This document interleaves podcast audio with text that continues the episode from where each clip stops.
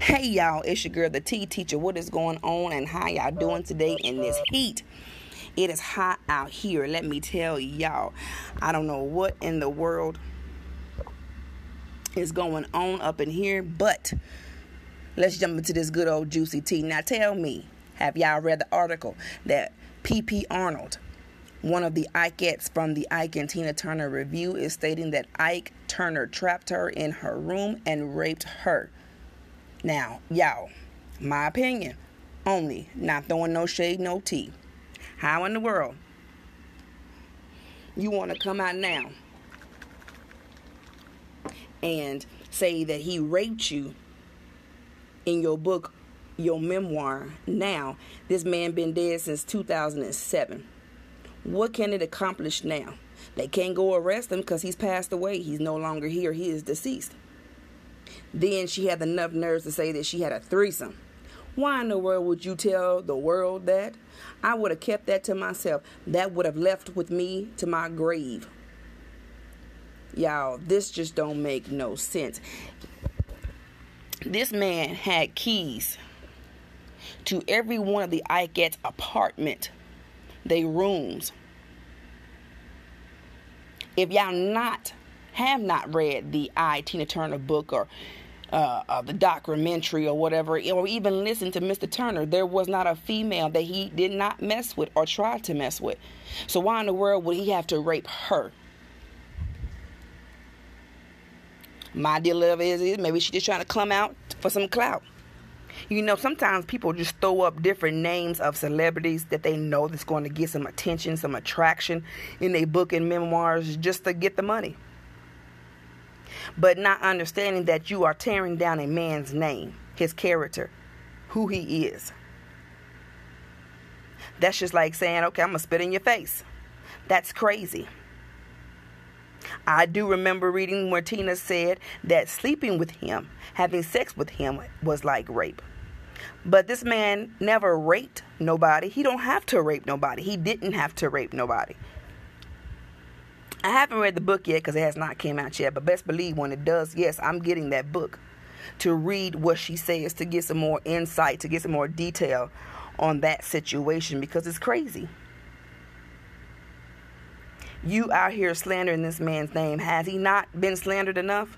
Yes, what he did uh, in the Ike and Tina Turner Revue as being husband and wife and musical duo with Tina Turner and what she wrote in her books and what the movie What Love Got to Do with It and all this was bad enough. Man went to prison for drugs, gets out, finally gets his name back to where it needed to be, where it's supposed to be. And then he passes away, and all of a sudden now here comes stuff coming out of the woodwork. I wasn't there back in that time. So I don't know what was going on in rooms or what was going on in the studio or whatever. But in her little clip or whatever that she put on the uh, social media is that if she she said if she would have told Tina Turner or called her parents then that means they would have sent her back home or they would have came and got her and she would have had to went back to the abusive marriage that she had came from well y'all I'm gonna tell you, I'm gonna tell it. You feel what I'm saying? I don't care if I got to go back to abusive marriage. I just go ahead and get a divorce and get my kids and go on. But I didn't even know that she left her kids behind to be an Ikette. You know, I always says there's two sides to every story, but this time it seems like it's three sides.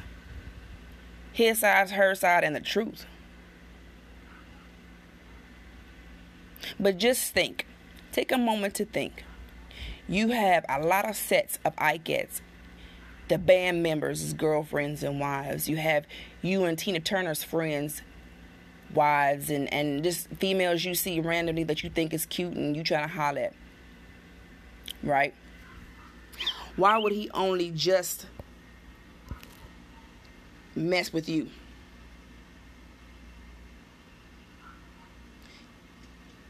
There's a lot more other Ikettes that you know, he had to. But why would he just single her out? I don't know PP Arnold that well. I really, basically, I don't know her at all. But my deal of it is, if if I have a whole buffet in front of me, I'm not just going to pick out one thing and eat that all up and not touch nothing else. That's crazy.